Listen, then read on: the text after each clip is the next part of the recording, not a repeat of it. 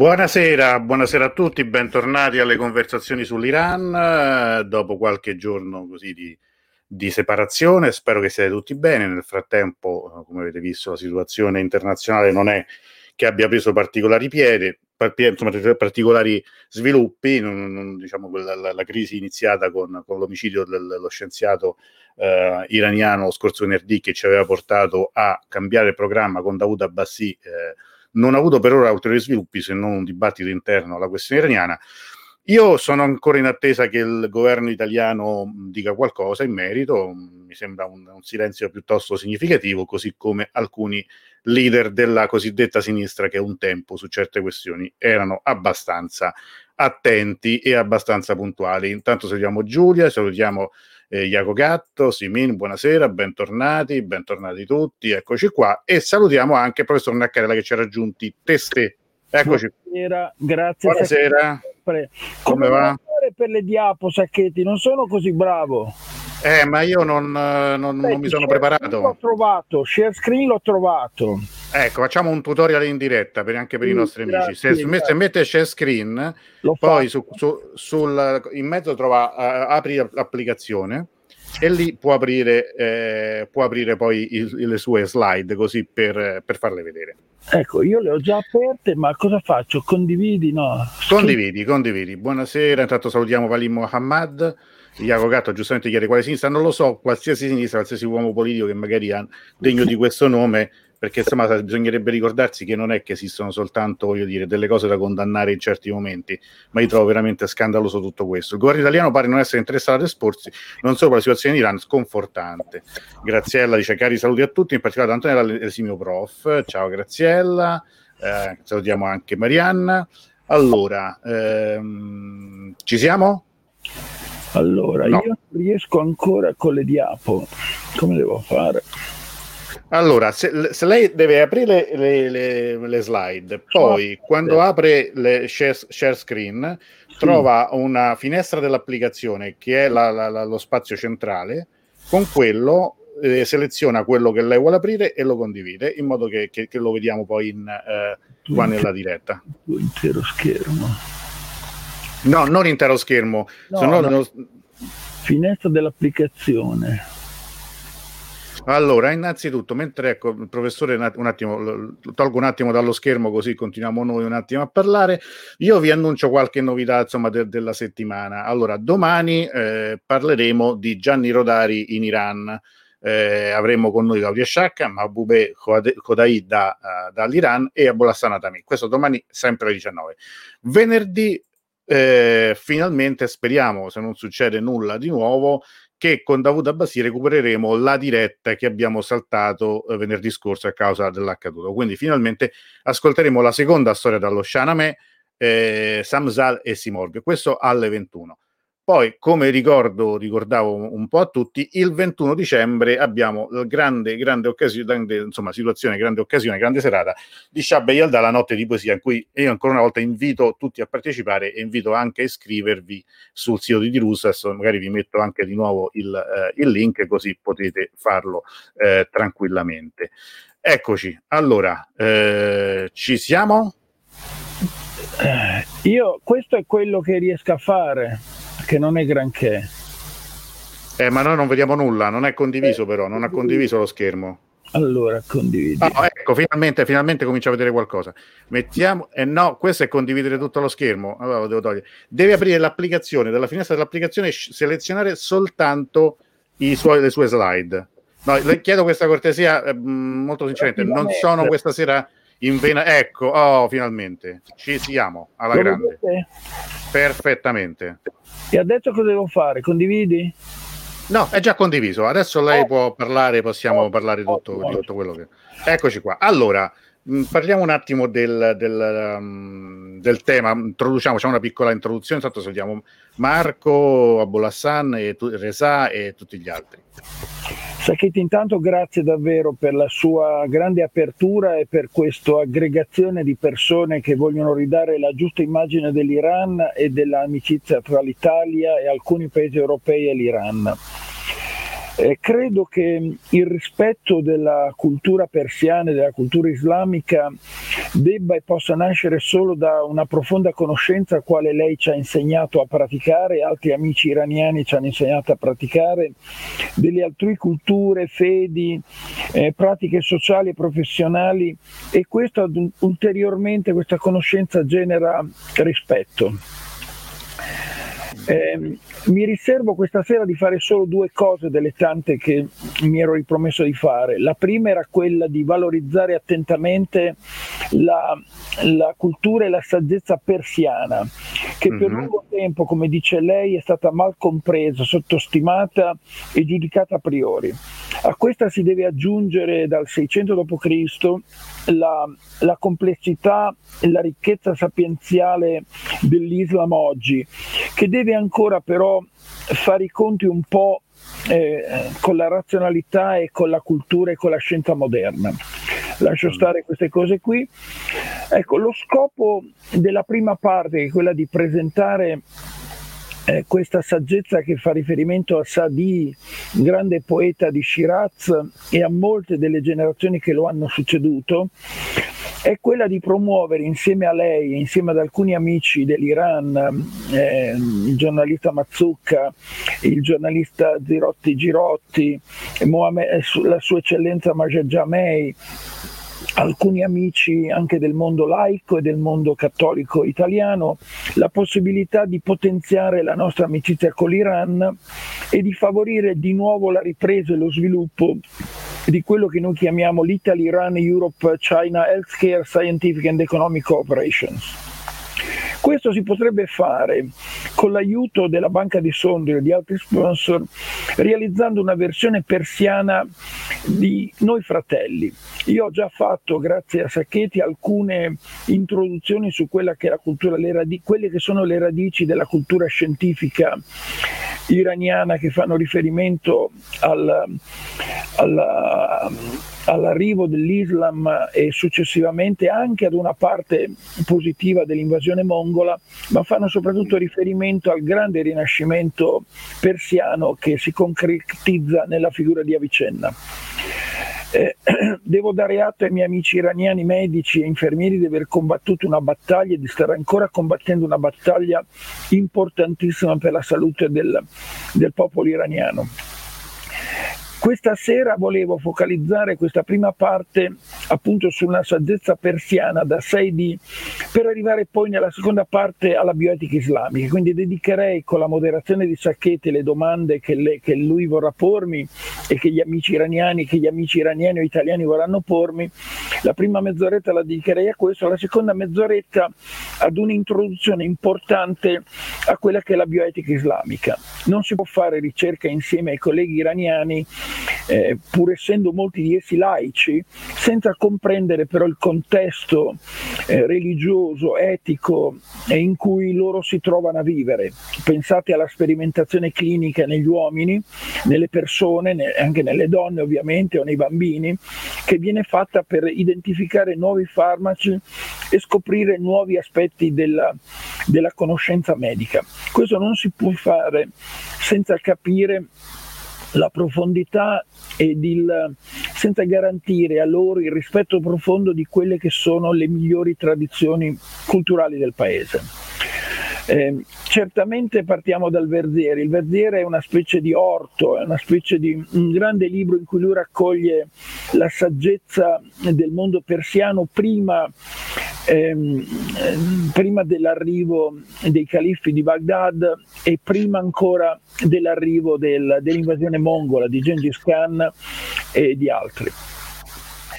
L'idea era quella di proporre insieme a voi eh, in questa prima fase eh, la traduzione persiana e la traduzione araba di un libro che è Noi Fratelli. È un libro fatto dal giornalista Giancarlo Mazzucca, che è stato anche senatore della Repubblica, direttore di vari giornali italiani importanti, ed è un uomo libero che sa parlare di, di politica e di religione nel rispetto appunto delle posizioni di tutti.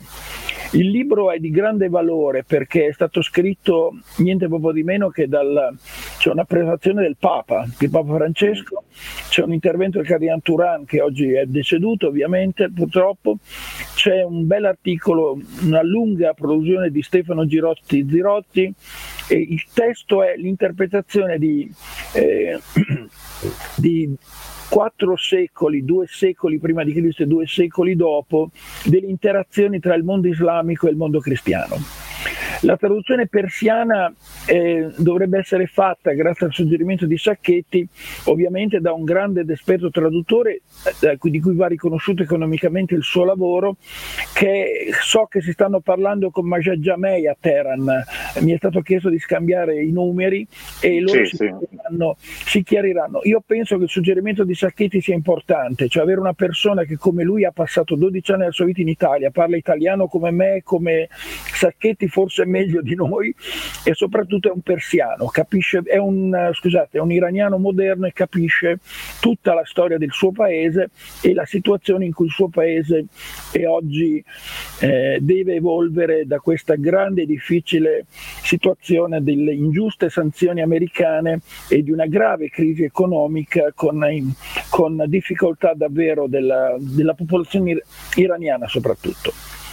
Il libro vuole trovare, con un suggerimento di, troveremo degli sponsor bancari, anche la Banca Intesa Bologna si è resa disponibile con la banca prossima, però l'idea di, non mi dispiace l'idea di Sacchetti di organizzare tra di noi un crowdfunding, raccogliere eh, vendendo delle cassette, delle videocassette che domani arriveranno anche al dottor Sacchetti per una sua preliminare valutazione, che raccolgono moltissime informazioni su quella che è la migliore sanità e la migliore ricerca in Iran. Ovviamente informazioni giuste, eh, pubbliche, nulla di riservato se non i grandi nomi di queste università e i grandi nomi di questi scienziati, i quali hanno solo bisogno del nostro aiuto. Queste cassette saranno diffuse ovviamente solo in Italia per il momento e nei paesi paesi europei sono in inglese e successivamente penseremo di chiedere il permesso al governo eh, per valutare una loro presenza in Iran.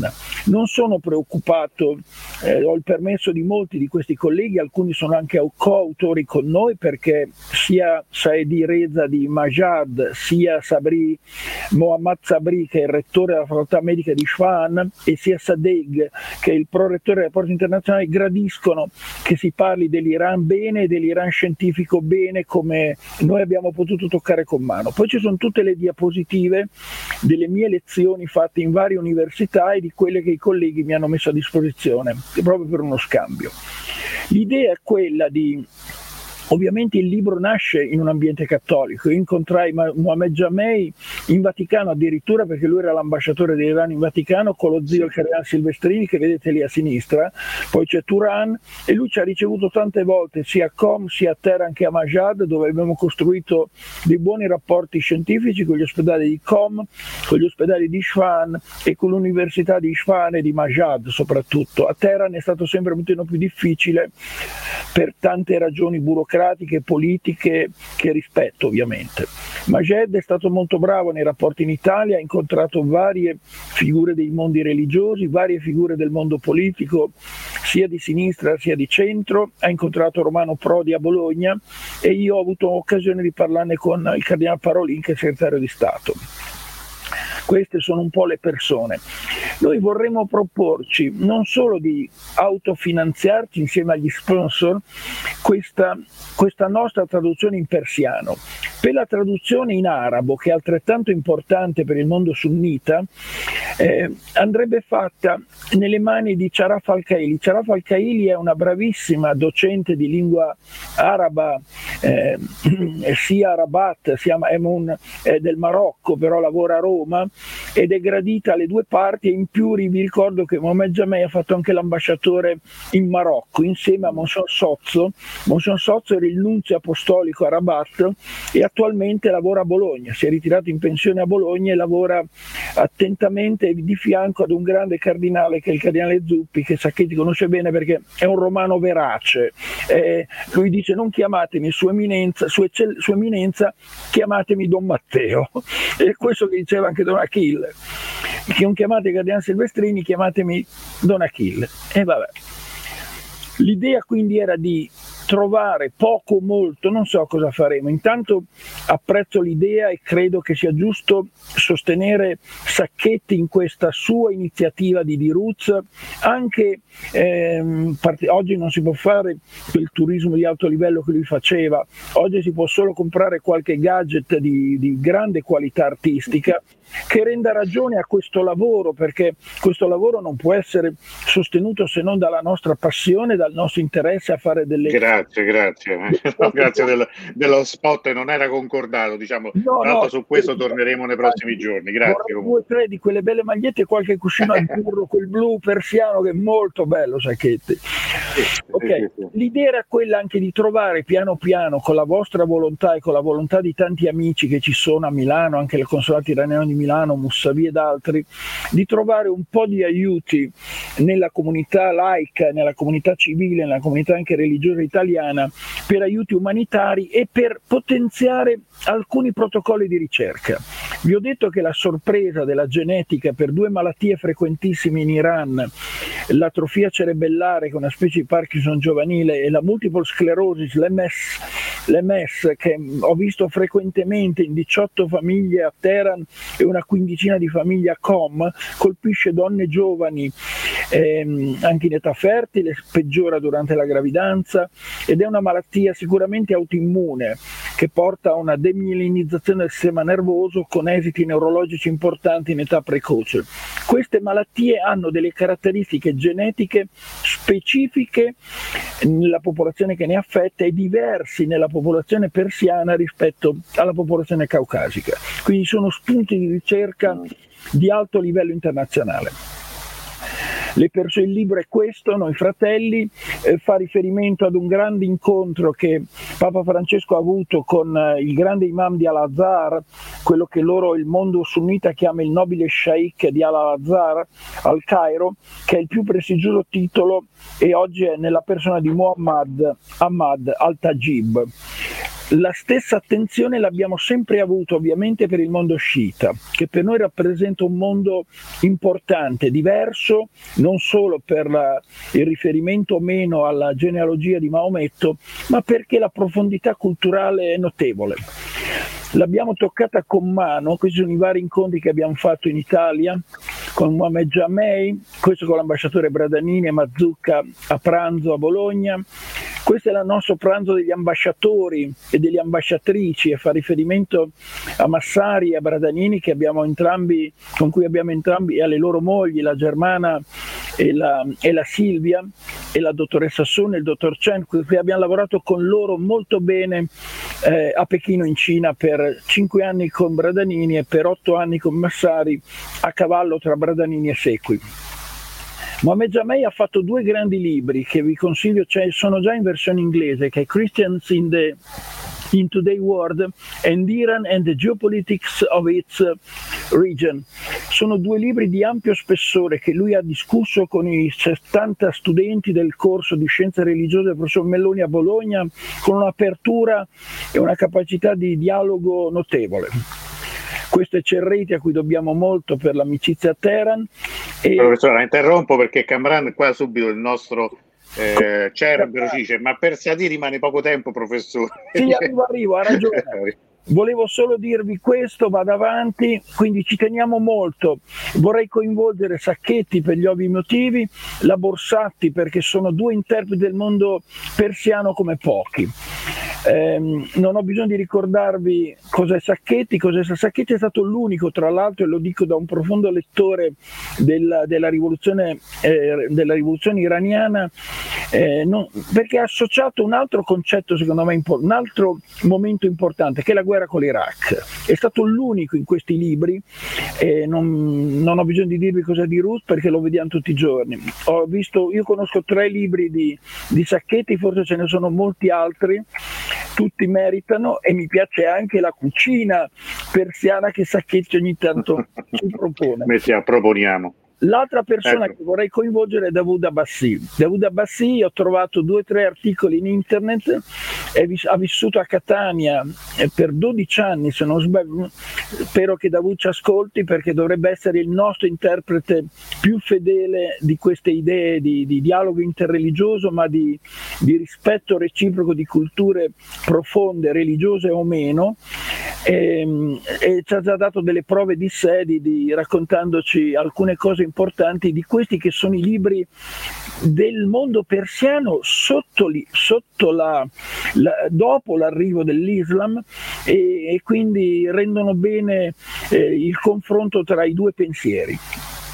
Tra l'altro venerdì ci sarà appunto, ricordo, l'appuntamento con Davud, il prossimo, venerdì sera alle 21. Ci sono cinque libri che io consiglio per l'Iran, questo, questo, che, questo che mi ha dato Sacchetti, questo di Zanconato, questo della Borsatti e ovviamente questo di Sacchetti perché ripeto è l'unico che parla della guerra con l'Iraq, che secondo me è stata la, quello che ha salvato l'Iran o che ha salvato la rivoluzione islamica in Iran, la Repubblica Islamica dell'Iran. Paradossalmente la guerra con i sacrifici che ha comportato ha sviluppato il nazionalismo, ha permesso la, la valorizzazione di alcune istanze, purtroppo ha tradito, come noi sappiamo bene, alcune istanze socialiste e comuniste che non erano meno valide di quella islamica, anzi, perché eh, vabbè, mm, così è andata la storia, speriamo che queste persone non vengano dimenticate. Chi è Sadidi Shiraz? Sadidi Shiraz nasce nel 1187, si dice, e muore nel 1291, più, più che centenario. Viene paragonato al Dante italiano. Cosa mi ha colpito di questa saggezza persiana? Mi ha colpito, il, intanto vi riassumo rapidamente i dieci capitoli di quest'opera che è stata pubblicata dal grande islamologo di Bologna, il direttore della cattedra Lingua e Letteratura Persiana, che ha pubblicato un ottimo, un grande libro su, sul Verziere, appunto, quello che vedete. I capitoli sono tutti significativi, secondo me, raccolgono i migliori sentimenti e le migliori problematiche di una società civile che, che una società civile vuole affrontare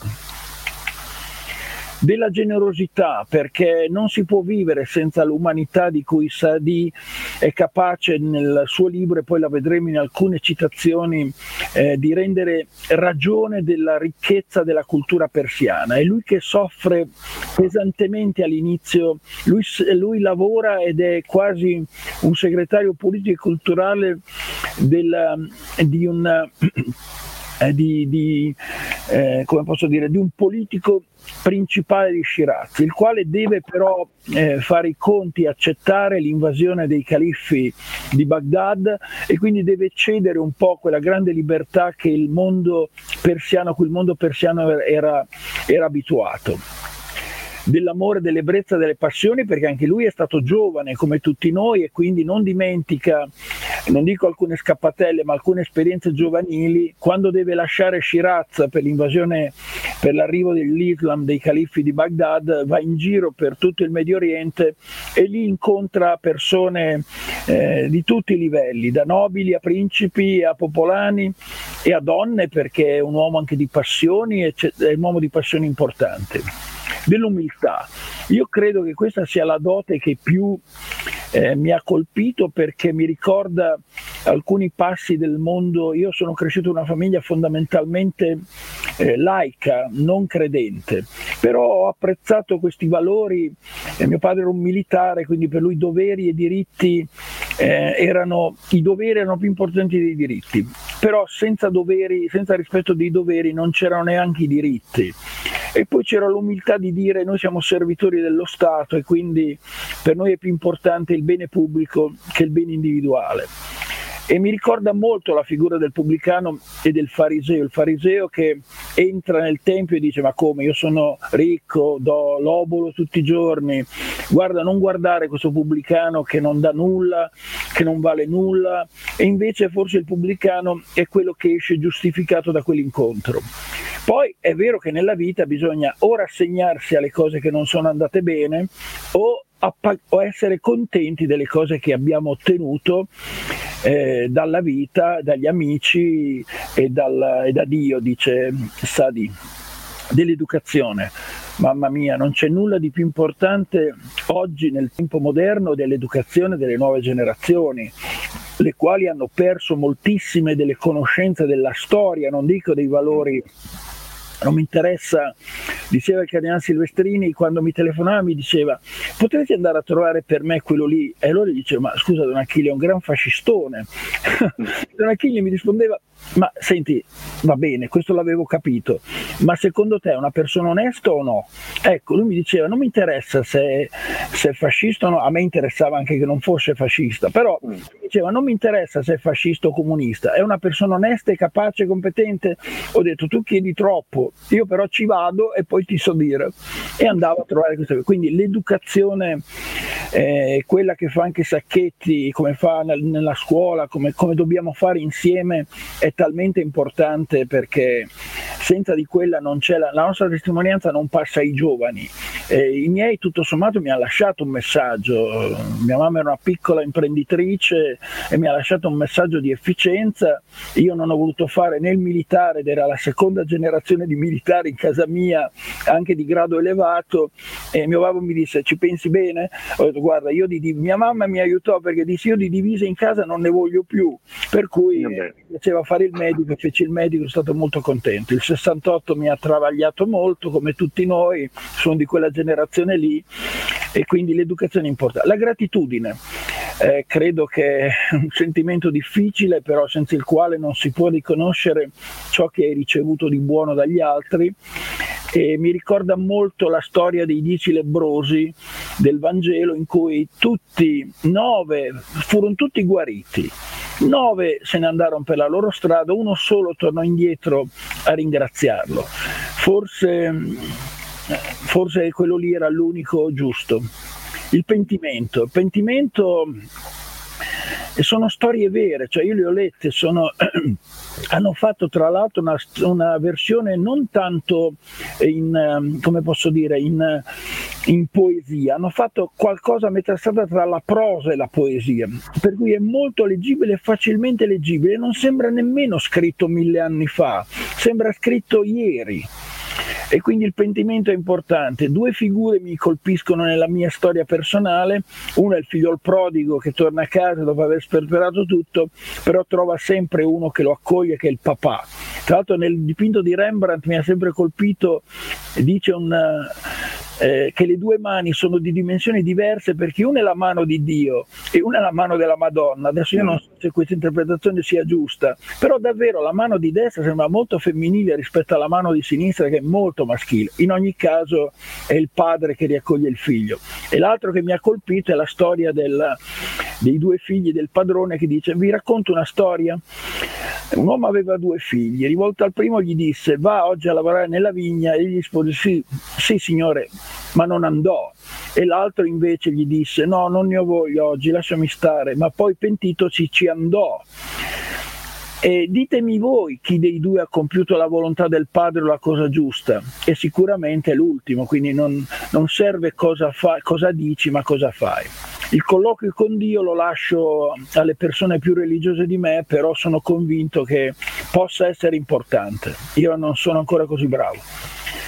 Qui ci sono dei colloqui con Dio sconvolgenti, sia del mondo islamico che del mondo cattolico. C'è il dialogo tra Abramo che sta per sacrificare Isacco per seguire Dio, ma Dio lo ferma, e c'è il dialogo di, di Mosè di fronte al roveto ardente, che è veramente una cosa. Io sono colui che è. Cioè, comunque, questo lo voi. Di Sadì, di Sadì, di Shiraz, da questo bellissimo libro del rettore di Bologna, si può dire che è paragonabile al Dante italiano, è davvero un poeta civile, un poeta che racconta i valori che un uomo civile o una donna civile, una persona civile deve avere oggi nei confronti della società come allora. E certamente è un po' moraleggiante, però riesce a toccare tutti gli aspetti della vita e questo mi ha colpito molto. E come sapete, se, Dante, se Saedi e Dante, eh, eh, e questa è la sua tomba, Shiraz, correggimi se sbaglio. Io no, no, giustamente. Mi ci sono stato, l'hai messa anche tu nella locandina di oggi e mi ha fatto molto sì. piacere Se, se, se Sadi di Shira, Shirazzi è Dante, voi sapete che l'altra persona è eh, Aifè eh, e, le, e, lui viene paragonato a Aifez viene paragonato a Petrarca perché viene, viene pensato di più come il poeta dell'amore. Eh, sicuramente è più Petrarca Aiez. Eh, Saidi, non so se è d'accordo anche Ciamrano e chi ci ascolta, è sicuramente il poeta civile. Mi ricorda Dante sotto molti aspetti, l'aspetto moraleggiante, la preoccupazione che la società cresca bene, che la gente cresca bene, che i valori non vengano persi e che si possa portare tutti un mattone alla costruzione del bene comune. Eh, la data di nascita è sicuramente tra il 1200 e il 1207, è, diffi- è sicuramente molto influenzato dal sufismo ed la- diventa l'allievo prediletto a Baghdad delle, delle scuole, dei, anche come straniero, delle scuole dell'Islam è sicuramente un uomo di fede. Ci sono alcune espressioni, dice, tutto quello che io ebbi a compiere tu stesso lo avevi imbastito. Quale forza può mettere in campo il mio ego contro Dio, il mio Codì contro il Kodai? Quindi è sicuramente un uomo, è un uomo di fede, però è un uomo molto concreto, è un uomo che guarda alla vita, per cui dice procurati di mangiare con il tuo braccio finché puoi che il tuo sforzo sarà misurato sulla bilancia. Come i veri uomini sappi faticare e recare agio ai tuoi. Solo l'effeminato, e qui me lo risparmierei questo, può vivere della fatica altrui.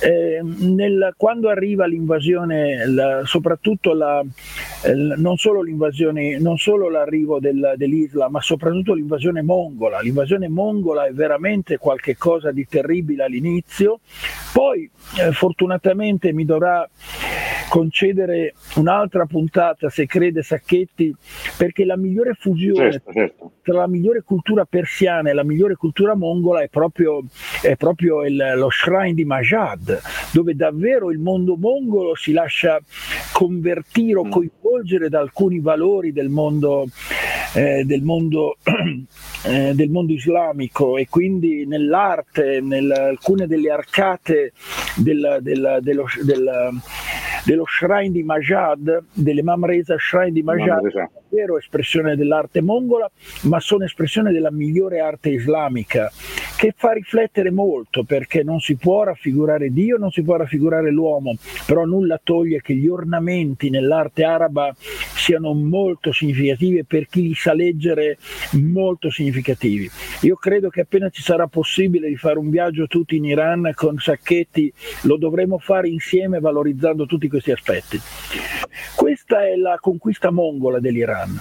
La conquista mongola dell'Iran è davvero una cosa pesantissima per gente come Saedi perché trova la, la brutalità non tanto di, non tanto di, di come si chiamava di vabbè eh, Gengis Khan di Gengis Khan, bravissimo. Dopo Gengis Khan anche il mondo arabo, il mondo islamico cerca di trovare un modo di sopravvivere ai mongoli e lo fa con alcuni sforzi culturali che vediamo nelle opere d'arte che vi farò vedere da un bellissimo libro che è un racconto dell'Islam per oggetti. Solo ah, attraverso l'oggettistica si può capire che cosa è stato l'Islam e non, non mi posso permettere come Macron di dire che è dell'errore della Francia di oggi che sta pagando caramente che la, la laicità impedisce la libertà di religione. C'è, come voi sapete, c'è una laicità francese che cerca di, di eliminare tutte le religioni c'è una laicità americana paradossalmente che cerca invece di rispettare gli altri, in fondo l'America su questo avrà tanti torti la gestione attuale di Trump, però sulla, sulla libertà, sulla laicità come rispetto delle religioni, credo nessuno in, in America andrebbe a controllare se una donna ha lo chador mentre fa il bagno. In Francia l'hanno fatta, hanno mandato i poliziotti in spiaggia, lasciateli vivere liberamente la loro fede, sarà un modo per dimostrare che il mondo moderno non è così temibile come loro pensano.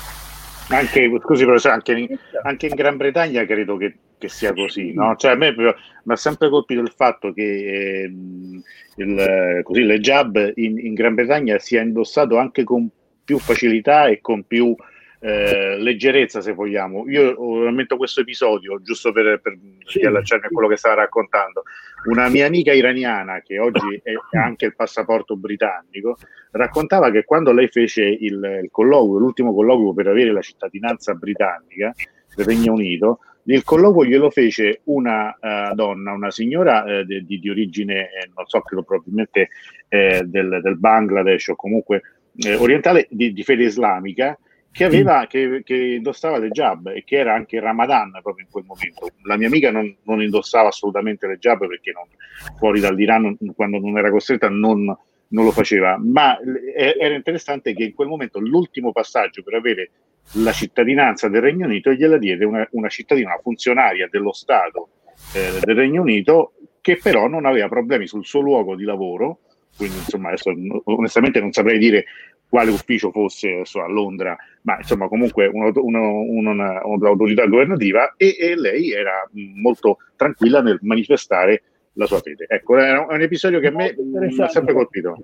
Questo dice la differenza che c'è tra la Francia che pretende una laicità in cui la religione venga addirittura cancellata ed è un errore, è il modo migliore per favorire il radicalismo religioso e per favorire l'integrismo religioso e rispetto al mondo anglosassone, rispetto anche al mondo americano che, in cui ho lavorato per dieci anni a Filadelfia, che perlomeno rispetta la differenza di religioni e parla già allora, si parlava di quello che è il tema di oggi, che è democrazia, una democrazia laddove sarà possibile multietnica e multireligiosa.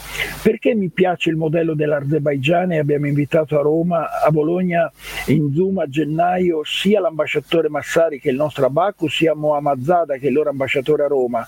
Perché è vero che è un mondo islamico, è vero che è un mondo Baku, la città vecchia, è piena di moschee bellissime tra l'altro, però è un paese che va fiero della propria identità multiculturale e multireligiosa.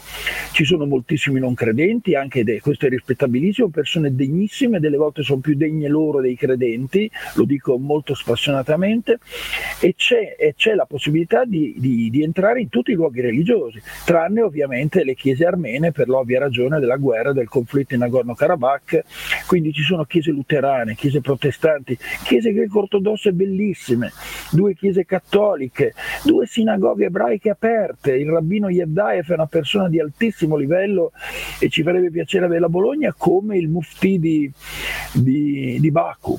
Quindi io mi auguro, non lo so se sarà possibile, che il mondo evolva verso una democrazia multiculturale e multietnica, dove ci sia spazio per tutti, eh, nel rispetto però di quello che per noi è ormai non superabile, che è quello della separazione tra Stato e religione, libera Chiesa e libera Stato da Cavour in avanti. Io no, conosco il pensiero di Sacchetti, lo stimo, credo che il mondo laico non voglia altro che una separazione netta.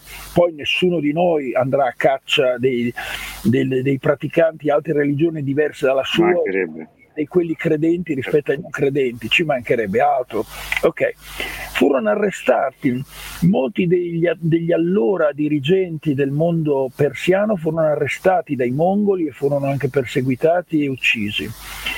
Gengis Khan non ve lo so raccontare, Gengis Khan ha invaso, è arrivato anche in Cina in maniera pesante, molto meglio è stata la gestione dopo di, di, di Timur, Timur è Tamerlano.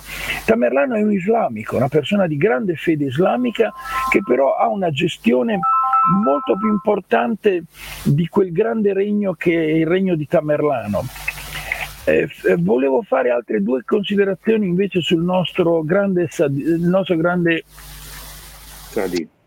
Sadi. Eh,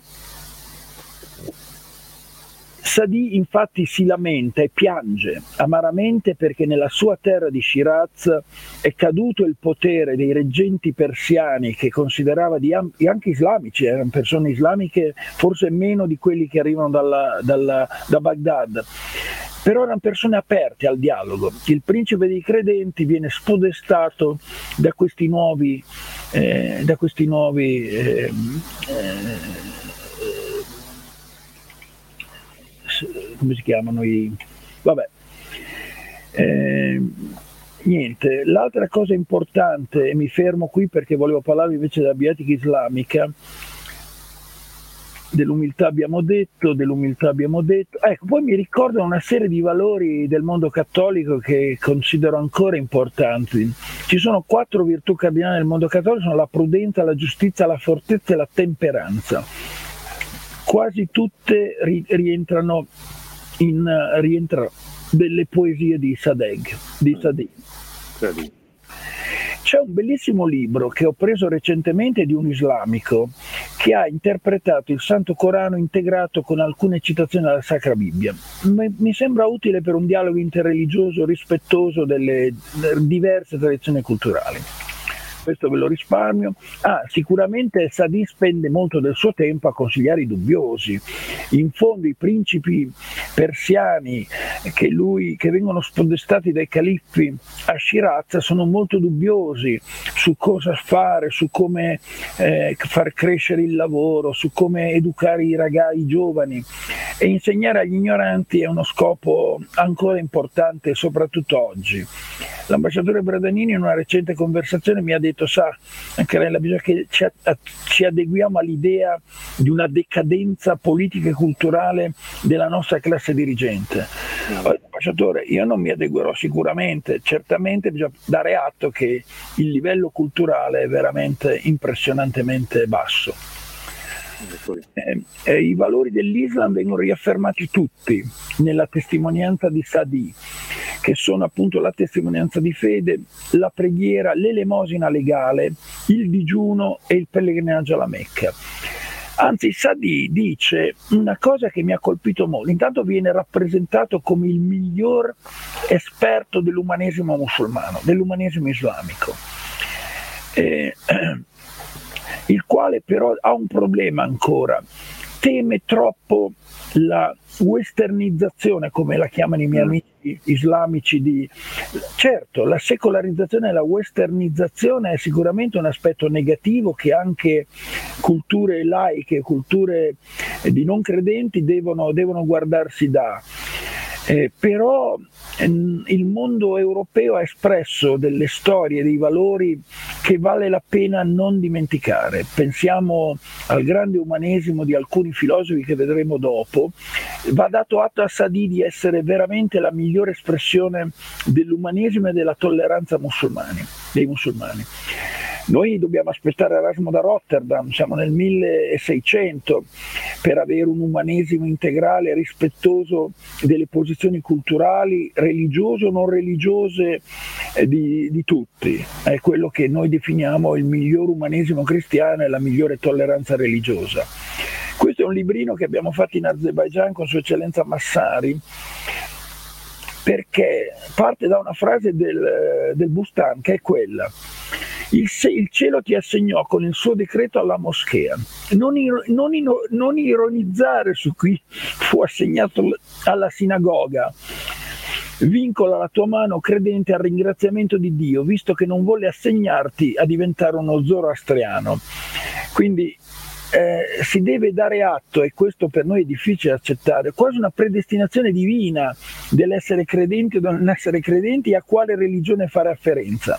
Quello che vi dicevo, il modello a zero è proprio questo, ci sono bellissime sinagoghe, ci sono una bellissima, eh, una bellissima mm una bellissima moschea, una bellissima sinagoga, la terza è la chiesa armena chiusa, eh, scusi, la chiesa greco-ortodossa, poi c'è la chiesa cattolica, c'è la chiesa armena che è chiusa, un nostro gruppo di lavoro con uh, gli armeni, con, uh, i, con il, appunto con, li vedete sotto a destra c'è eh, Monsignor Fechete che è il vescovo cattolico di Baku e c'è eh, Sua Eccellenza, eh, il rabbino capo che si chiama Yevdaev della sinagoga di Baku. Eh, non ho bisogno di raccontare a voi perché lui disprezza eh, gli zoroastriani, Sadi perché dice che questa eh, esperienza del lasciare i cadaveri alla decomposizione agli uccelli perché il corpo ormai è impuro per lui non rappresenta un valore, anzi mm. è qualcosa di estremamente negativo, però eh, gli zoroastriani avevano tante altre cose, secondo me di molto valore, ma non è qui la sera giusto per parlarne. Eh, allora, professore, noi abbiamo ancora un quarto d'ora, non so sì. quanto Ecco, Io il discorso sulla... solo alcuni concetti della bioetica islamica, è la seconda sì. parte, perché è importante per noi che lavoriamo nel settore scientifico renderci conto che non si può lavorare senza una concezione importante del senza un rispetto importante, non so se vede la seconda. Perché, sì. Okay, sì, sì, Vado al sodo di questo così. Con, il secondo è importante perché noi vorremmo con queste cassette che anche Sacchetti riceverà e ci darà un suo parere, una sua valutazione, riproporre quello che per noi è importante, una, una visione della medicina moderna eh, come, una, come ricerca in campo di genetica medica, di medicina personalizzata, come si chiama, 8 delle 4 P, predittiva, di precisione e partecipata dal, dal cittadino. Eh, questa è la prima, dedicata agli ospedali di Teheran, di Qom, di Uromia, di Urmia, di Sari, di Semnam e di Sharud nel nord dell'Iran, che ho frequentato con i colleghi del MAPNA Group, che sono un grande gruppo dell'energia che oggi fa anche sanità. Sono tutti eh, Pasdaran, sono tutti ex militari che però tra- sono stati capaci di trasformarsi in ingegneri, in technology, in businessmen, in capaci di gestire quella che è una grande esperienza che è quella della sanità pubblica.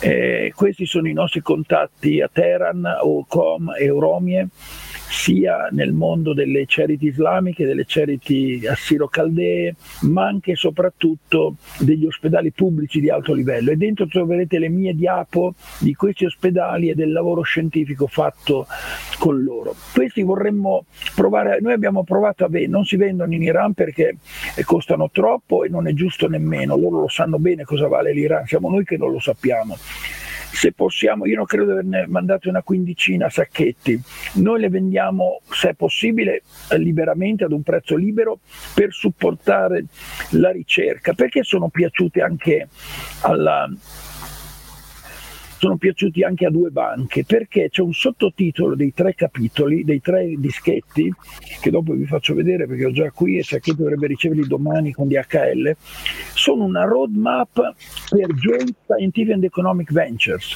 Io credo che conoscere questi posti Uniti sia utile a noi, agli europei e agli iraniani per creare delle, appena sarà possibile, ci auguriamo che la politica americana cambi, la politica europea diventi più coraggiosa e la politica italiana diventi più coraggiosa. Noi avevamo 800 miliardi di fatturato di scambio con l'Iran prima delle, delle sanzioni, è una cosa inaccettabile non solo per noi, inaccettabile per le nostre aziende, per gli operai italiani e per gli operai e le aziende iraniane che hanno sicuramente valide nel settore agricolo, nel settore tecnologico, Baraccato è un tecnopark di assoluto livello, però se gli tagli i reagenti per fare, le, per fare gli studi di chimica molecolare è come dire che non lo possono più fare. La seconda parte, il secondo DVD è dedicato insieme alla mia no profit che è quale medicina, all'Euro-China Society, Iran Azerbaijan Society for Health Research e al nuovo logo di Diruz che spero che Sacchetti mi conservi.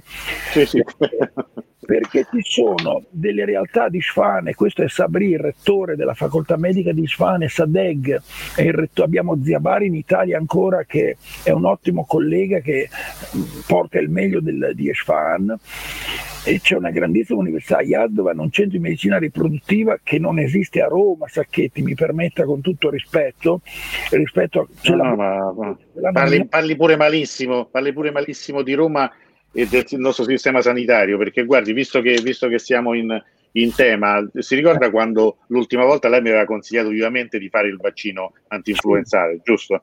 Beh, sì. sa che non siamo ancora riusciti a farlo perché non si trova perché il vaccino. Faccio una proposta io. Io vado in Vaticano il 17 e 18. Il farmacista del Vaticano mi ha detto, dottore, per lei, lei e i suoi amici, un po' di vaccini anche per l'influenza ce li ho. Ho detto, guardi, li tenga lì.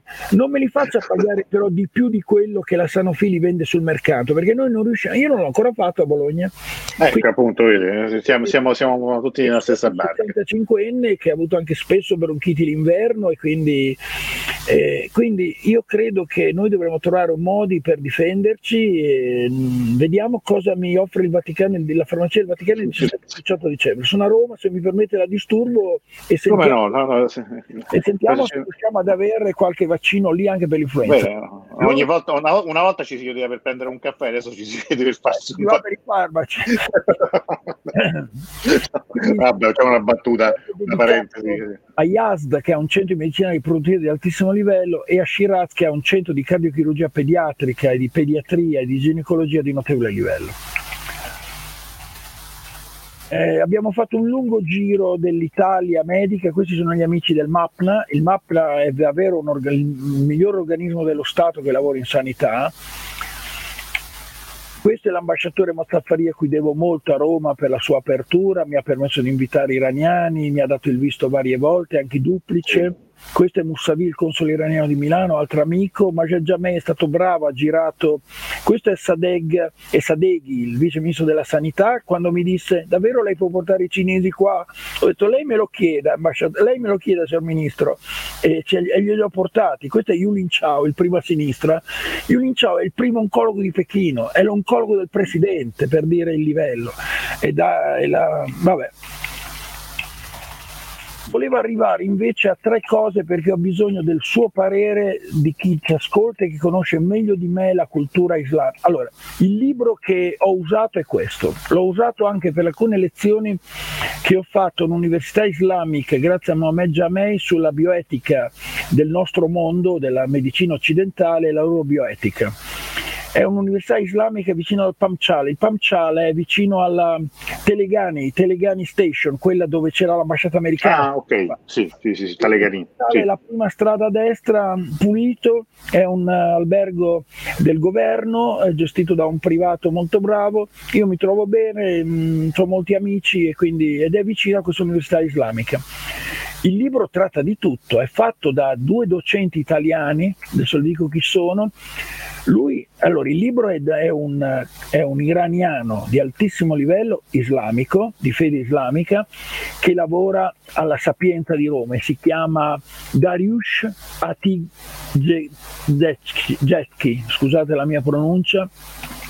Lui è stato aiutare da Francesco Castro, che è il professore di legge islamica a Tor Vergata e da Renzo Pecoraro che è il, fondo, il presidente di questa fondazione Lanza di Padova che si occupa di studi interreligiosi e la, e la Piccinelli che è la cattedra di eh, legge islamica a Napoli, alla, alla seconda università di Napoli.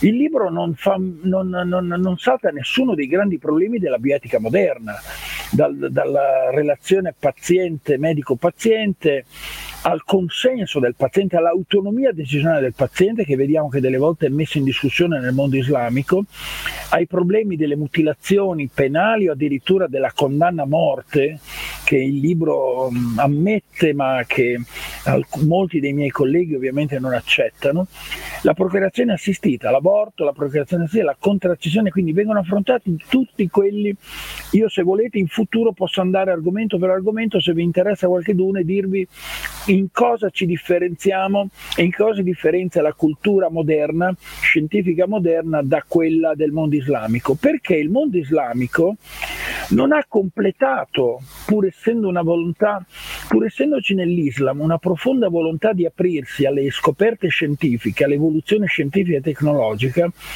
non ha risolto completamente il proprio conflitto col mondo moderno, con la razionalità scientifica del mondo moderno e lo testimoniano alcune porti della genetica, della fine della vita, delle mutilazioni genitali femminili, voi sapete di cosa parlo, e l'ultimo capitolo è quello vorrei, di cui vorrei un po' parlare con voi. Il Corano ha cercato di affrontare il mondo islamico, ha cercato di chiarire il rapporto tra il Corano e la scienza moderna, perché questo è il vero nocciolo che non è stato affrontato a fondo.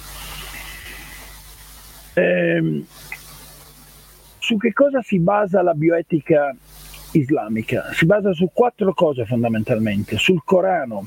Il Corano rimane la legge suprema, la fonte suprema della religione e della legge perché la parola di Dio è stata rivelata al profeta Mohammed e quindi non si può nell'affrontare un tema di etica umana o che riguarda la persona umana e la sua malattia non tener conto di quello che dice il Corano.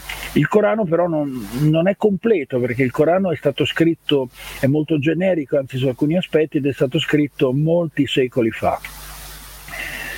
Eh, gli islamici integrano con la sunna, che è la tradizione. La tradizione è una serie di regole basate sulla parola, sull'azione e sul tacito assenso del profeta prima, ma è dovuto al fatto che viene eh, viene praticata e viene, vengono raccolte precedenti esperienze. Purtroppo queste esperienze sono contraddittorie spesso e volentieri e sono in qualche modo eh, addirittura contrarie opposte e quindi non è sempre così utile la tradizione. Se non basta la tradizione, il Corano dice che bisogna fare riferimento al... aspetti, c'è un altro punto, dov'è? Aspetti che l'ho perso Ecco, bisogna fare riferimento alle, ai giudizi dei giudici. Ci sono una serie di giudici. Perché è cresciuto il mondo islamico? Perché ha sviluppato delle scuole di giuristi capaci di affrontare di discutere, eh, di discutere alcuni aspetti eh, della vita e della, e della, pratica della medicina, ovviamente però con contraddizioni importanti perché le scuole delle volte sono, hanno, danno interpretazioni diverse dello stesso problema o danno interpretazioni simili di situazioni dal punto di vista medico completamente diverse, alcune sono accettabili, alcune non sono accettabili, però vanno rispettate ovviamente. Il quarto punto è il ragionamento per analogia. Se questo è andato bene per quel caso lì, potrebbe essere giusto applicarlo anche in questo caso qua, detto così proprio in parole povere. Certo, chiaro. Eh, Tenete conto che anche il mondo islamico ha dovuto fare i conti con alcune sfide della biomedicina moderna e allora sono subentrati criteri integrativi di utilità. Quella procedura medica è utile, è utile per il malato, quella procedura medica è equa per quel paziente. Sono due concetti importanti che non, che non mettiamo nemmeno noi in discussione, anzi sono due criteri che guidano molto la pratica della medicina e la pratica dello studio e della ricerca clinica. E il problema è che il mondo musulmano ha sviluppato diverse scuole di giudizio, ci sono gli anafiti, ci sono i malachiti, lo stesso, lo stesso grande eh, imam di, del Cairo è un malachita, è la seconda scuola più importante come giudizio del mondo sunnita ed è soprattutto, pratica, ed è soprattutto aggrega soprattutto islamici nel Maghreb, nell'Africa subsahariana e in Egitto poi ci sono gli ambaliti ed altre scuole. Questo qui non è stato visto però dal mondo islamico come come un, un, impoverimento. Il fatto della molteplicità dei pareri e delle diverse interpretazioni dello stesso, pensate al trapianto d'organi che in alcune parti è molto sviluppato, in altre parti è addirittura proibito o negato. Questa ricchezza multiculturale di diverse interpretazioni dello stesso problema non è vista nel mondo islamico come una povertà, anzi viene interpretata come una ricchezza che permette di, di avere interpretazioni con sfumature utili al paziente in diversi contesti, perché ricordatevi che l'Islam, e lo sapete meglio di me, è diversamente praticato e diversamente vissuto in vari paesi del mondo islamico, non è uguale quello egiziano, non è uguale quello marocchino del Marocco. E l'Islam ha dovuto inventare una terza figura, al terzo punto ci sono i mufti. I mufti sono delle figure religiose e giuridiche e la loro eh, esperienza e il loro giudizio ha valore eh, religioso, pratico, ma anche eh, determinante eticamente di alcuni comportamenti. Sono le famose Fatmas. Ci sono mufti eh, privati che uno può convocare nel proprio interesse e chiedere un parere favorevole, ci sono dei mufti invece messi a disposizione dallo Stato, dai vari stati islamici. Allora, siamo, siamo, siamo un po' in chiusura, io ci sono alcune domande che vorrei... Sì, volentieri. Vorrei vedere. Allora, Francesca ci chiede, la, la Sunna può essere il varco per interpretare in maniera più moderna i riferimenti del Corano, che essendo de- nei testi nero su bianco sono forse più immobili e meno adattabili alla qualità de- della Sunna? Bella domanda. Io credo che loro stiano cercando di superare uno scontro eh, terribile e perdente, che sarebbe perdente con la razionalità scientifica, con la scienza moderna, facendo quello che loro chiamano, ve lo faccio vedere perché a un certo punto viene tirato fuori. Ecco, una serie di figure religiose si è inventata una serie di accademie e una serie di convegni e di meeting che unendo e mettendo insieme esperti di bioetica anche del mondo occidentale, ma soprattutto giuristi del mondo islamico e medici del mondo islamico ha maturato alcuni concetti e li ha resi possibili. Tenete conto che ormai i congressi, i meeting vanno come questo di Sacchetti su internet e sui mass media, per cui la loro paura di eh, dover accettare il secolarismo del mondo occidentale, del mondo del western, della western medicine, è una paura in alcuni aspetti anche giusta. Anche noi, Sacchetti, non, se non ricordo male, abbiamo detto che la scienza non è neutra, ci può essere certo. una l'applicazione della scienza utile all'uomo, utile alla libertà, utile alla democrazia. Ci sono delle applicazioni della scienza che sono assolutamente negativi, senza ricordare gli esperimenti che i nazisti hanno fatto nei campi di concentramento, quella è una medicina assolutamente inaccettabile. Quindi per rispondere alla domanda della collega, per evitare questo scontro fronte a fronte tra l'Islam tradizionale storico e la scienza moderna, si sono inventati quelli che io dove sono. Una serie di meeting, una serie di incontri, di assemblee, di, di accademie per affrontare il problema, per discuterlo e sono meeting continuativi. Vedete, c'è la IFA, che è questa associazione che cerca di, di, respingere quella che è una westernizzazione passiva del mondo islamico e cercare di combattere l'invasione culturale che non rispetta i principi dell'Islam. Però al certo. tempo stesso non puoi non affrontare, per esempio, nella fecondazione assistita, nell'utero in affitto, nel, nel trapianto di utero, non puoi non affrontare alcuni problemi etici che la scienza moderna sa che esistono e anche l'Islam sa che esistono. E secondo me l'idea dei miti meeting, dei convegni e delle, delle assemblee pubbliche, delle linee guida può essere eh, parte della sunna, può essere parte di una modernizzazione dell'interpretazione del Corano senza perderne il valore di autorità principale. Sacrale, certo, ovviamente. Allora, qui per esempio, come diceva qui Marco Toma, westernizzazione sì, ma non come colonizzazione, questo è, è un po' il senso. Sono d'accordo di, di quello che... con lui che anche noi... Dicevamo? Certo, qui ci sono, allora, non c'è tempo, ci sono tanti complimenti, qui Camarano dice il, professore è un vulcano, eh, Isabella, grazie, interessantissimo, grazie professor Naccarella. Grazie a tante, grazie a Sacchetti, tante, tante, spazio. No, no, ci mancherebbe. Allora, io prima di, di, di salutare... Eh, eh, non vedo la bella tazza di Russo, dice Camarano. Eccola qua, guarda, te la faccio vedere qui, ecco davanti, ecco il retro.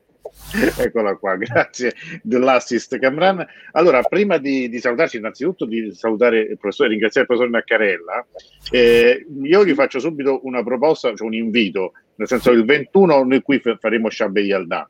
Ah, quindi faremo una notte, di, una notte di poesia.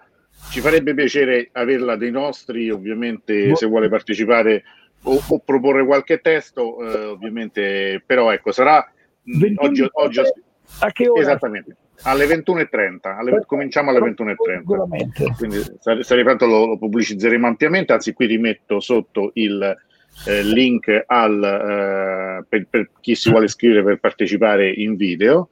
Eh, nel frattempo vi faccio vedere anche la locandina di domani alle 19 saremo con Gaudia Sciacca, Mabube Dai e Abolassana Tami per parlare di Gianni Rodari e della sua fortuna in Iran. Quindi è un anche questo è un tema molto interessante. Gianni Rodari, così, poeta, eh, almeno la, ecco, la, mia generazione eh, ha, ha, vissuto l'infanzia con le poesie di Rodari, con, con, con, con alcuni testi veramente memorabili e parleremo di come eh, è conosc- di quanto è conosciuto in Iran, di cosa è stato pubblicato.